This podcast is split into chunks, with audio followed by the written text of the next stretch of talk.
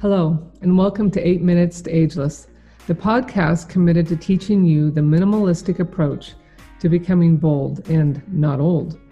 On this 20 minute weekly podcast, you will learn how to care for your body and mind while spending the bare minimum amount of time to be successful. I know that life is full, so full that we tend to put our own needs on the back burner, and in some cases are simply too confused to figure out what to do, so we do nothing. This podcast is designed to help you leave regrets behind and start caring for yourself, no matter your age, so you can grow older and like it. And I might say, even love it. My name is Dr. Kelly Pearson, and I am the host of this podcast. I'm a practicing chiropractic physician and author of 8 Minutes to Ageless. Over the past 40 years, my patients have taught me so much about what not to do that I finally just had to get this book written and podcast started. But before we begin, I want to thank all of you who've read my book and keep sending me inspiring comments that you're getting your life back. That makes all the difference and makes me smile. Well, hi, this is Dr. Kelly Pearson back with you on 8 Minutes to Ageless. And we are getting very close to the end of demonstrating and illustrating all of the two bound stretching protocol. Last time we worked on the quadricep, and today we're going to start working on the hips. But in keeping with the general theme that we started a few weeks ago, I really think it's so important that we start to re- be reminded of the power of our mind as it relates to our ability to change our body. And we've talked about some hope strategies, how to build hope, and how to actually analyze whether you even believe you have the ability to recover. It's very, very important. So, there's a story that I wanted to share that I remember reading about many years ago. True story. It seems almost like it couldn't be. But in fact, it is a true story where a gentleman, this is back in the 50s or early 60s, and it was had to do with some railroad workers. And it came to the end of a shift, and this one gentleman whose job it was to go in the refrigerator car and do some work at the end of the day to make sure everything was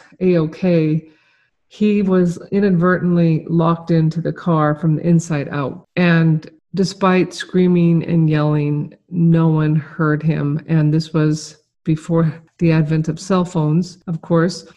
And he knew everything about refrigerator cars. He knew what they what the temperatures were and how long a person could live in the refrigerator car and all the rest of it. And it was evening, so it was getting colder outside.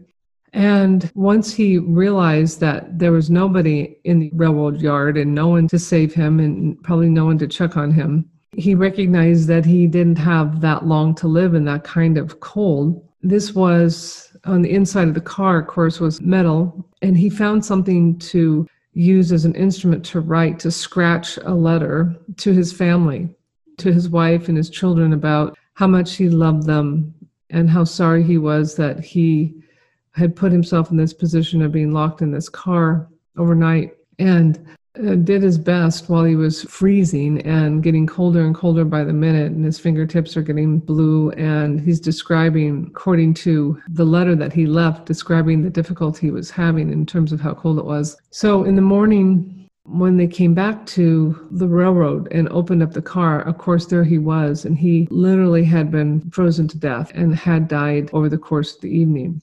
The irony of the whole thing is that the outside temperature never got colder than about 45 degrees, and the refrigerator car had not been turned on, despite the fact he believed that it was. And there wasn't controls apparently on the inside of this car. He believed that the car was that cold, that he believed that the outside temperature was even colder. And he actually did freeze to death, despite the fact that there wasn't enough cold for him to have frozen to death. It might have been a very uncomfortable evening, shivering, but in fact, the autopsy showed that he'd frozen to death. What's the point of the story? The point of the story is that we believe what we believe. and the belief that we have around our environment, about our body, about our abilities, about our opportunity to change are very stoic indeed, and they will produce an outcome. So be careful about what it is you're believing. If you're not believing in your body's ability to overcome stiffness, please disregard that. And trust me when I say the body is a living, breathing machine and it does make change, but sometimes it takes time. That's all right, you've got time. So let's jump into this next stretch. We have actually two more stretches in the protocol, and that is around your hips. Now, I would say that my biggest frustration in the world today is the number of hips that I find so dang arthritic, so, so stiff. And it's almost as if when I'm doing the examination on patients, they're surprised when they're laying on their back and I pull their knee up to their chest to assess mobility. They're surprised that it gets stuck so quick. Or if I try to internally rotate the knee, pushing the knee towards the midline of the body and maybe taking the foot with the knee bent, of course, foot outward, like, oh boy, that really, really hurts. I can't do that. They've lost their ability to internally rotate. And with the hip, there's certain patterns of degenerative change. First, you start losing your ability to bring your knee to your chest, and then you start losing your ability to internally rotate your thigh. Then you start losing the ability to externally rotate your thigh, which is the position you're in when you're doing crisscross applesauce seated crisscross legs and then you lose the ability to extend your leg typically that's the scenario but sometimes people have injuries where the osteophytic spur that develops in the hip from the trauma is in a different location so that maybe they can't externally rotate first. But typically, you lose flexion, then internal rotation, then external, and then extension. But I find it just shocking that so many people like, wow, I have no idea I couldn't bend my hip. Why did they not have an idea? Because all they do is sit and stand and lay in bed, sit and stand and lay in bed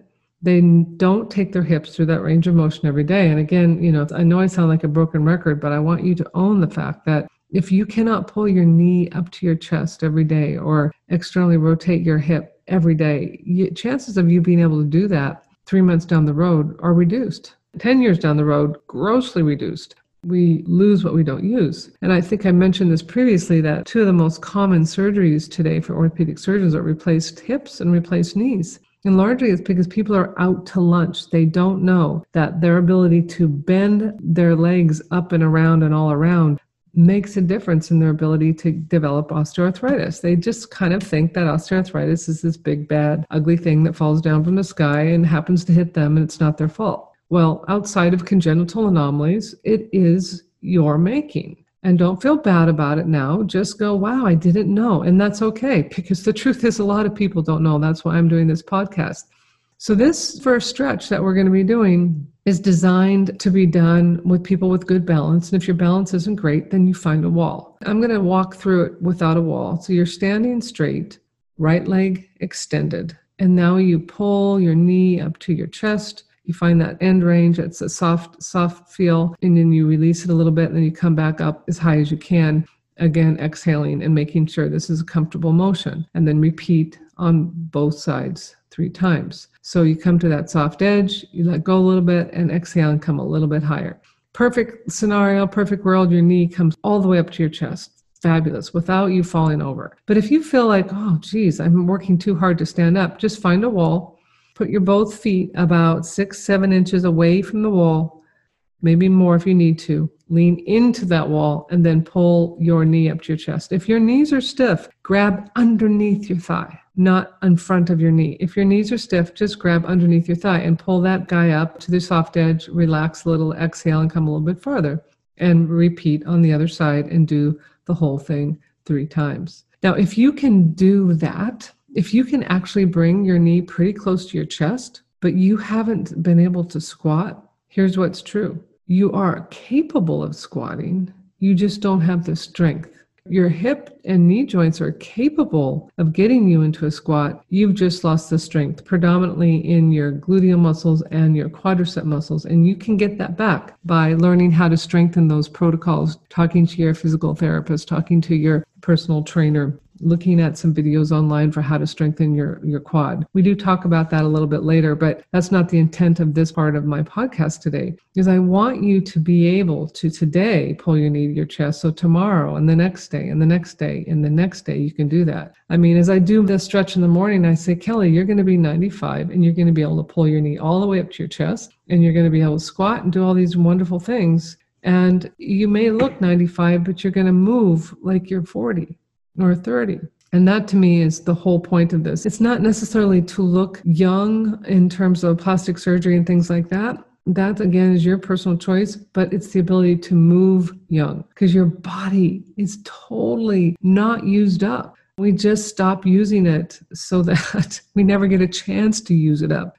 So this stretch is key. And please honor yourself if you feel as if you know you can't do it and you're nervous that you're going to fall over. That's okay. Just do your best and forget the rest. Now, in terms of one of the things that I will do to help people out if they feel like, gosh, I want to be able to get a little bit stronger in my thighs so maybe I can work towards squatting like we talk about in the book. So here's one thing that's awesome. In my clinic, I have a vibration plate, which I have my patients stand on and I have them go through this range of motion and the vibration that gets generated through their body it just lights up all the proprioceptors around the joints. There's a barrage of feedback to the brain and a lot of good afferent feedback, meaning that the brain's getting a lot of data from the joints. So the joints are getting a lot of learning. The more input you have neurologically to your joints, the more the joint can get feedback from the brain, the more it can become better learner and actually more efficient. But you don't need a vibration plate to do this work. But what you can do is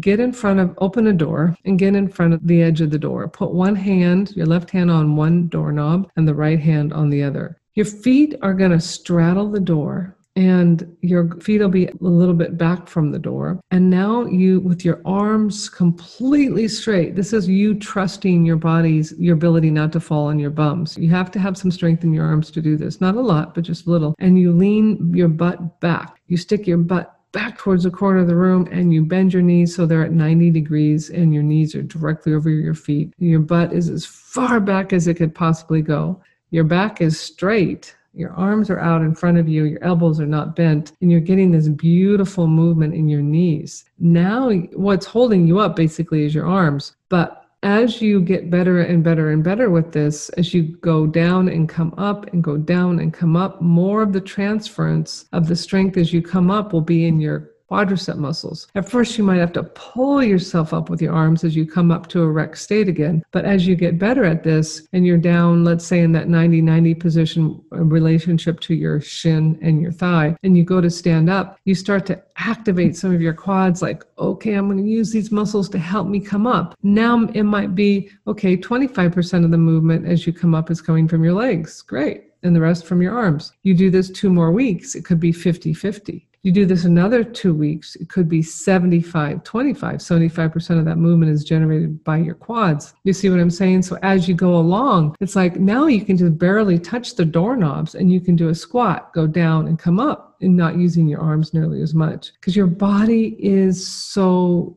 capable of change. And while I said a couple podcasts ago that one of the surest fire way to age is to not have tight calf muscles because it causes you to shuffle, I would say that this exercise and your ability to stretch your quads is ever so important because we know that if you can't get into a squat and come back up, your ability to live the life of, with freedom is definitely challenged. All right, so you have got your work cut out for you this week. And I'm really excited to have you try these things. If you get sore, take some vitamin C, some turmeric, some fish oil. If you get cramps, find a good electrolyte. One of my favorite is Lyte Balance. On you can get it on Amazon, L Y T E Balance. Take care of your sore muscles by giving them things that reduce inflammation and electrolytes that allow the muscle to be happier. Thanks for your time and look forward to our next visit.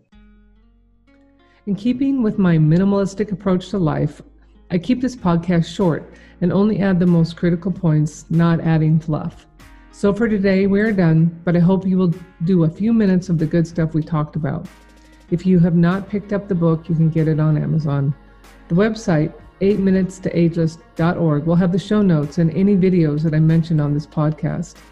I thank you for spending your precious 20 minutes with me, and as always, you can reach out and contact me via the website.